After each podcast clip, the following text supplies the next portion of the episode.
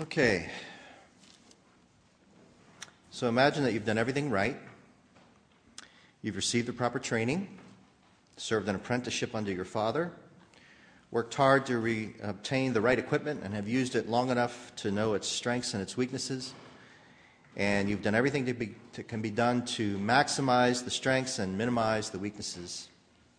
Imagine that you've earned your reputation through hard work and honest dealing so that both your partners and your competitors know you to be at the top of your game. You've paid your dues, in other words. And over the years, you've learned to take the good with the bad, the mediocre with the exceptional. You've developed the long view, the ability to see beyond today's success or failure, and to see your efforts and their rewards over the long run. You've learned to accept the bad days, trusting from experience that the next day will likely make up for it. You've stopped worrying about the temporary in favor of the longer term. So, you're out there all night, you and your comrades in boats, all night long. You've been out there on the lake, listening to the murmurs of the water and the whispers of your boatmates. Now and again, you hear some chatter from another boat off in the dark. It's a typical night. It also happens to be a bad night, at least in terms of production. Not a fish to be found. Like they'd somehow spread the word from school to school. Swim out a little farther, boys and girls, and watch those nets. They mean us no good. And with the whispers under the water spreading that message, the whispers above the water become more strained and irritable. But your voice calls for quiet, for calm. Remember, fellas, if tonight's a bad night, well, tomorrow night will likely be a good night. That's the way it goes, boys. That's the way it goes. The more experienced among your crew nod sagely at this counsel. And the younger ones keep their mouths shut, with silence being the better part of wisdom. Their skepticism does not concern you. They'll learn, the good ones anyway, the ones likely to take what they've learned and make a living from it. The others, well, the lake's better off without them. Let them go learn some other trade, some land trade. Let them go and uh, build things with their hands. Leave the water for those of us who can see the whole horizon. And so the dawn comes, and you tell your friends to call it a night, bring up the nets, let's head on in. You'll make whatever repairs are needed on shore before heading home for your bed. And that's where you are when the wise guy shows up. You're taking care of business, mending and cleaning your nets so that they'll be ready to go that evening. Nothing special about him. Clearly a landlubber. In fact, you recognize him. Of course you do. He's, he's the one that just dropped in on you some time ago, just walked right into your house and proceeded to heal your mother in law. You remember it well. The whole family was gathered around her, sick as she was with fever, and acting all formal like people do around illness and talking about your mother in law as if she weren't really there and wondering quietly if she'd make it through this time. And then he busted in on you, the landlubber, a carpenter, in fact, one of those hard handed, restless folks who can't bear to see a piece of wood go unfiddled with, always needing to put things on top of other things. Um, no British accent, Kevin, but at least a British reference. Monty Python. Anyways the ministry of putting things on top of other things. Anyways. There's nothing wrong with that, of course, um, just not as adventuresome as fishing for a living, testing your body and your will night after night out there on the water where some say the ghosts walk, skimming across the water like nobody's business. So the carpenter comes walking in unannounced and sees what's going on, and somebody asks him what he thinks should be done about your mother in law, and he offers no wisdom, no half baked advice, no herbal remedies just speaks a word or two. And she gets up out of that bed and starts fixing a meal. So maybe more than a carpenter after all. You recognize him then, standing there beside the sea, and you tend to your business even while your mind works. What does he want here? What does he want with us? It surprises you to realize that you hope that he does want something from you, that he came to see you, that whatever thing is about to happen will include you. And sure enough, it does. He gets into one of your boats and asks you to push it out into the water. You find yourself doing exactly what he says. And then a most remarkable thing happens. He sits down in your boat and faces the shore and starts to talk to those gathered there. Later, you tried to remember what he said, but try as you might, uh, when the storyteller asked you to explain what was said, you, you couldn't do it. He taught, you said. He, he taught them, he taught the crowds. But what happened next, that you remember very well. When he finishes speaking, he turns to you and says, put out into the deep water and let down your nets for a catch. Now, being a professional catcher of fish, one with all the necessary credentials and experience, one who'd been named by the Sea of Galilee Fishers Association as the year's best fisherman three years running, with the certificates to prove it, well, this suggestion from a rank amateur rubs you the wrong way. Even a child would know better than to tell a weary crew to go back out and start again in broad daylight. It was a bad night, sure, but you'll try again tonight, which, by the way, means it's important for you and your crew to get home and to rest. On any other day, with any other amateur making this useless suggestion, you'd either ignore him or give him a bit of language worthy of the occasion and his foolishness. But today is not an ordinary day, though you couldn't have said why. And this amateur, he's not some ordinary wise guy come by with his sarcastic suggestions to a bunch of tired and grumpy fishers. And so before you know it, and with only a hint of complaint, you say, Master, we've worked all night long, but have caught nothing. Yet, if you say so, I will let down the nets. Well, you have to work hard to avoid the looks given to you by your crew, what are you doing? Those looks say. Why would you listen to this carpenter? What does he know about fishing? Avoiding their eyes, you tell them to do what the stranger says, and they follow your orders. And the rest is as clear in your mind as five minutes ago. Your nets fill up to bursting. They fill up and become so heavy that you and your crew can't bring them in. They fill up and are so heavy that you have to enlist the help of your friends. James and John in the other boat. And both boats are soon filled with glittering, flopping life, so much life that your boats almost capsize.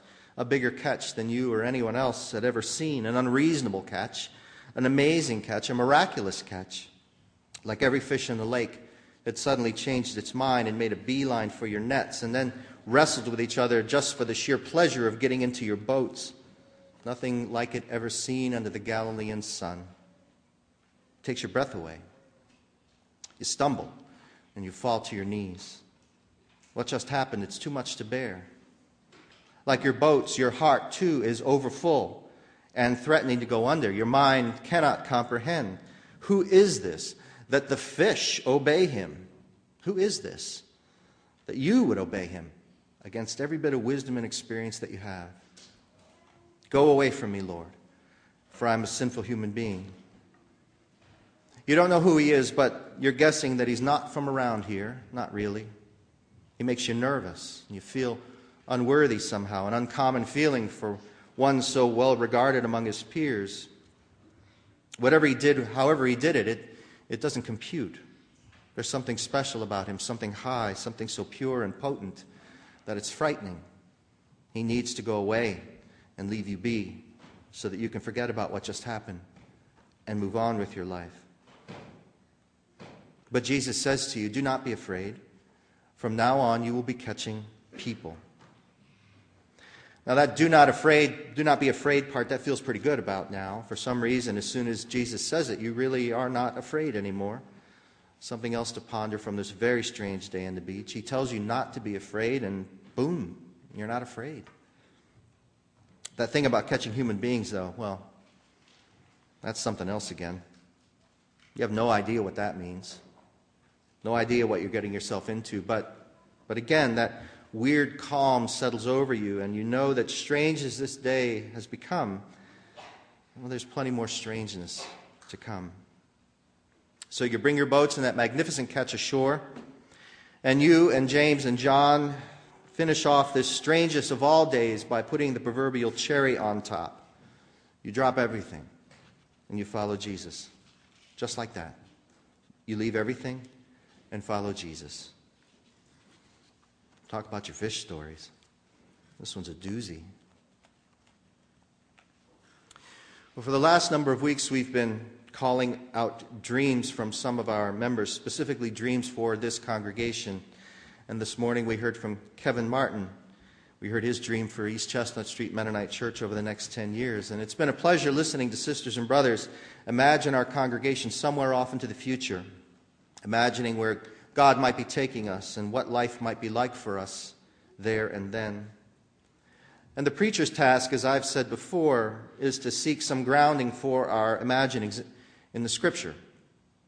It's hope that our dreams for East Chestnut Street are connected to the larger movement of God in the world, a movement we discern in part from our reading of the Scripture. By doing so, we hope to align ourselves with God's purposes for and in the world, purposes which we proclaim end in the salvation. And that alignment points us toward the future and gives us some room to imagine, to play, and to propose what that future may be. So, as I worked with this story from Luke's Gospel this week, I did so with an eye for what the Spirit might be saying that would offer us some grounding for our dreams for this congregation. What do we see in this story? which might point the way toward God's own future and the future of this congregation. Well, this is what I saw. Like Simon Peter and his comrades, we are, most of us, experts at being the church, or at least experts at being this congregation in this place and at this time.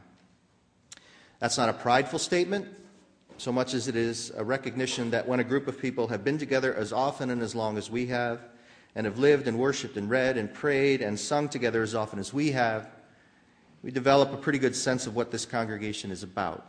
We know our context, as it were, and that context is East Chestnut Street Mennonite Church. And that knowledge is, I would argue, a good thing. It tells us that we are, in fact, a community. We are a community with a common purpose, which we carry out in a common space, and with commonly held agreements about how and when and what and why.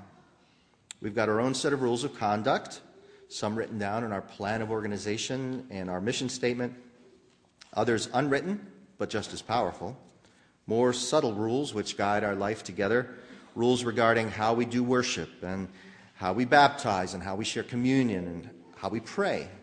And again, I think this is all to the good. We have these rules, these agreements, for exactly the same reason that the ancient Hebrews had the law. These rules and agreements provide us with boundaries which are necessary for our orientation. They help us know who we are by defining what we do and how we do it. This is not to say that the rules and agreements are set in stone, cannot be changed, whether intentionally or not. They have and they do and they will. And such changes are part of the life of a community and serve to assure us that ours is a living, breathing community and not just a collection of statues ready for the museum. And as we interact with each other around those agreements, it seems to me we gradually develop a larger sense of competence and expertise regarding our congregational life and mission. We become experts, as it were, on East Chestnut Street Mennonite Church, or at least the 2010 model. We know what makes it tick. We know what provokes its empathy and its irritation. We develop a pretty good idea for its capacity and can even predict with a fair degree of certainty which new ideas will fly and which will likely die on the vine. And again, I don't think this is a bad thing. It, it's what comes of being part of a particular clan for a good bit of time. Peter's expertise made it possible for him to know when it was best to go out into the water, and when it was best to mend the nets, and when it would be a profitable season, and when it would be less so. His expertise made it possible for him to make a living at his vocation, to plan ahead and prepare for good days and bad, and to otherwise make his life, make his way through life as a professional fisher. Our expertise at being East Chestnutters serves us equally well. It enables us to plan and prepare and organize our lives and our mission in ways which permit the greatest degree of faithfulness that we can manage with God's help. And it is expertise well earned, the fruit of our lives together. But, and you could see this coming a mile away, but there is a risk inherent in such expertise, a risk revealed by our gospel reading for today. That is, our expertise can make us cautious. Our expertise are, can limit our vision to what we know already and what we can predict from what we already know. It can cause us to confuse mission with what is safe or possible and can shrink our hope to what is predictable and reasonable. It can prevent us from seeing or hearing the odd, the strange, the inexpert, the screwball, and the prophetic. And as our gospel reading makes clear, it is sometimes precisely in the odd, the strange, the inexpert, the screwball, and the prophetic that we hear the voice of Jesus. While we may be expert at imagining some variation on a theme we already know well, we can sometimes find it much harder to imagine something altogether different, altogether new, altogether strange and miraculous and wonderful. Our expertise encourages us to call it a day when the nets come up empty. And Jesus tells us to go try again in broad daylight when the fish are no longer biting and our boats almost capsize from the size of the catch.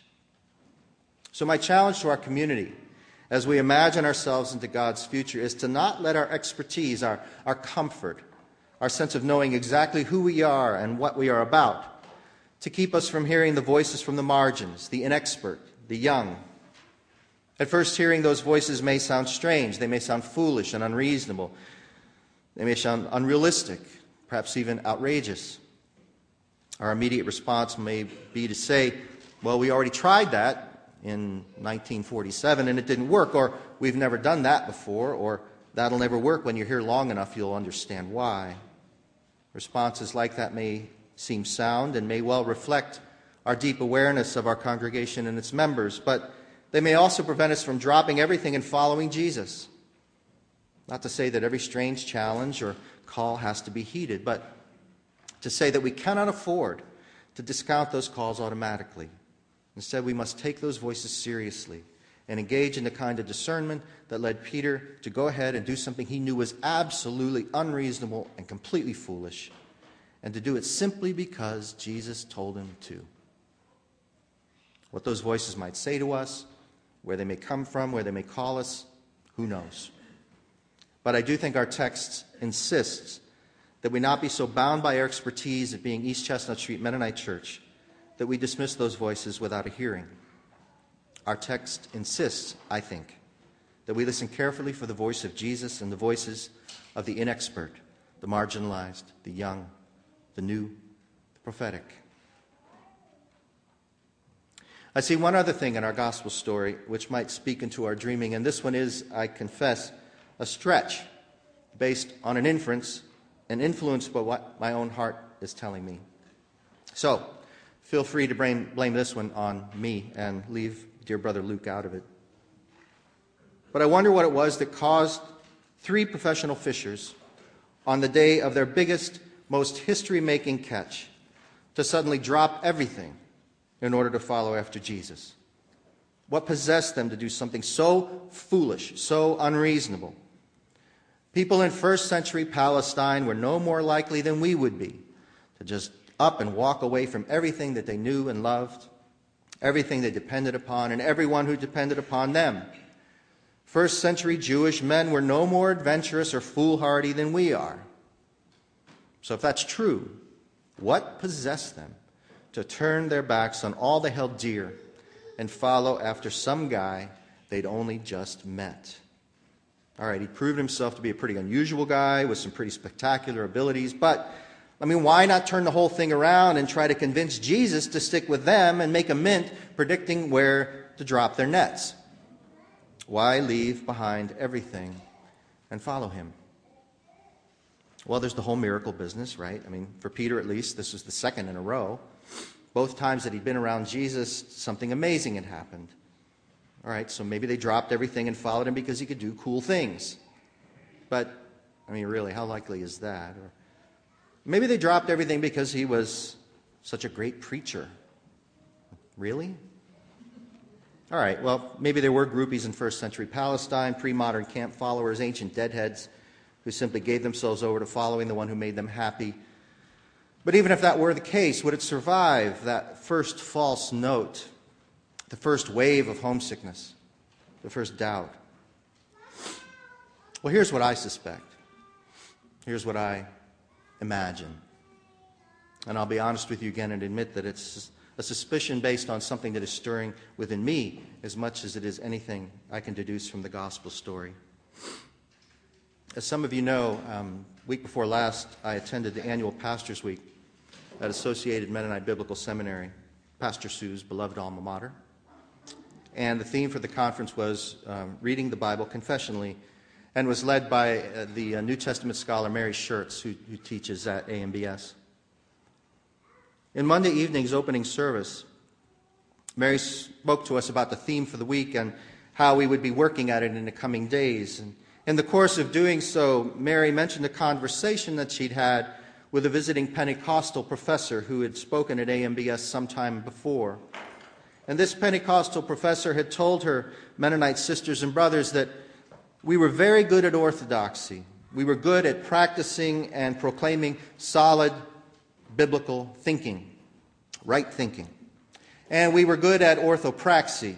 We were good at making that orthodox theology come to life, behaving in ways which matched our right thinking. And then the Pentecostal preacher gave them a third fancy word to go with the other two. And that word, she said, was orthopathy, or right feeling. In other words, not only having Jesus inhabit our heads and enliven our hands, but also having Jesus inflame our hearts and our spirits. She went on to say that the church needs Pentecostals like her to help it develop right feelings about what it means to follow Jesus. Well, when Mary was telling us about that Pentecostal sister and her challenge to us thinking and doing Mennonites to become to consider becoming feeling people too, it suddenly occurred to me that Jesus is pretty much confined to my head and hopefully to my hands. But my heart, hmm. Now, that's not a comforting thought for a former Pentecostal, but an understandable one, perhaps. After all, when we leave one group for another, we can easily abandon the baby with the bathwater, or in this case, the heart for the sake of the head. And I've said before that I was never really cut out to be a Pentecostal. I am, shall we say, lacking in the ability to properly enthuse.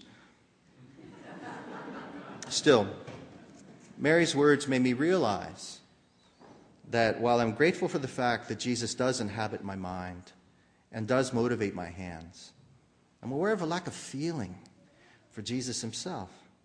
I'm aware that whatever love I feel for him is in my head. And that realization makes me wonder could it be that what motivated Peter, James, and John, and Mary Magdalene, and Salome, and Phoebe, and Mary, and Martha, and Lazarus, could it be that what motivated them to drop everything and follow Jesus was something so simple, so basic, and so profound as love? Could that be it? Love. Love for Jesus. Love for a friend who just happens to be more than a friend, the kind of hands on, tangible, material love for another human being that turned out in the end to really be a love for God, was the act of following not only the right thing to do, but was it based on the right thing to feel? As I said, this is equal parts scripture and also what is stirring around inside of me the last week or so. But I do wonder I mean, what would it be like if our imaginings, if our dreams were not only grounded in right belief and right practice, but also right feeling? What if our dreams for the future were not only grounded in a love for the community and a love for our neighbors, but also by a real passion for Jesus Christ? What might our future be if it were shaped not only by our best thinking and our best mission, but also by a profound and unapologetic love for Christ? What might happen if we Mennonites learn to express that love in ways which have integrity for us? but are also free of our typical self consciousness and fear of being misunderstood or mistaken for evangelicals. Don't worry. I'm not calling for some new Pentecostal revival here at East Chestnut Street. I'm really not feeling in any way called to my roots or to imposing some form of expression on you or anybody else. Whatever form our love for Jesus takes, it will need to be true to who we are, just as our right thinking and our right practice need to be true to who we are. I'm not calling for a Pentecostal revival at East Chestnut Street, but I am wondering. I'm wondering what it would look like for us to genuinely explore what it might mean for us to not only think and behave according to our love for Jesus, but also to become comfortable expressing that love in the way we talk about Christ, in the way we talk about our experience with Jesus, and the way we feel when we consider what it is like to follow after the one we say we love. So, if nothing else, I offer this wondering to you, my sisters and brothers, as another thing to consider as together we imagine ourselves into God's future and the future of this particular part of the Christ, body of Christ. At the heart of today's gospel reading is the decision made by Peter, James, and John to drop everything and follow Jesus. That decision remains at the center of our faith and our life together. It's the basis for whatever dreaming we do together, whatever imagining we do regarding God's future and our place in it. Such a decision, I believe, requires that we keep our ears open, not only for the tried and true, but also for the new and the strange. It requires that we listen carefully for the voices, for the voice of Jesus calling. And I wonder, too, does that decision also call us to a new kind of love, a deeper, more expressive love for the one who calls us? Is it love that finally made Peter and James and John walk away from everything but Jesus? Is it love which motivates us and will motivate us to do the same thing? Well, having made that decision, let's keep on following. Let's keep on dreaming. Let's keep on loving all the way home. Amen.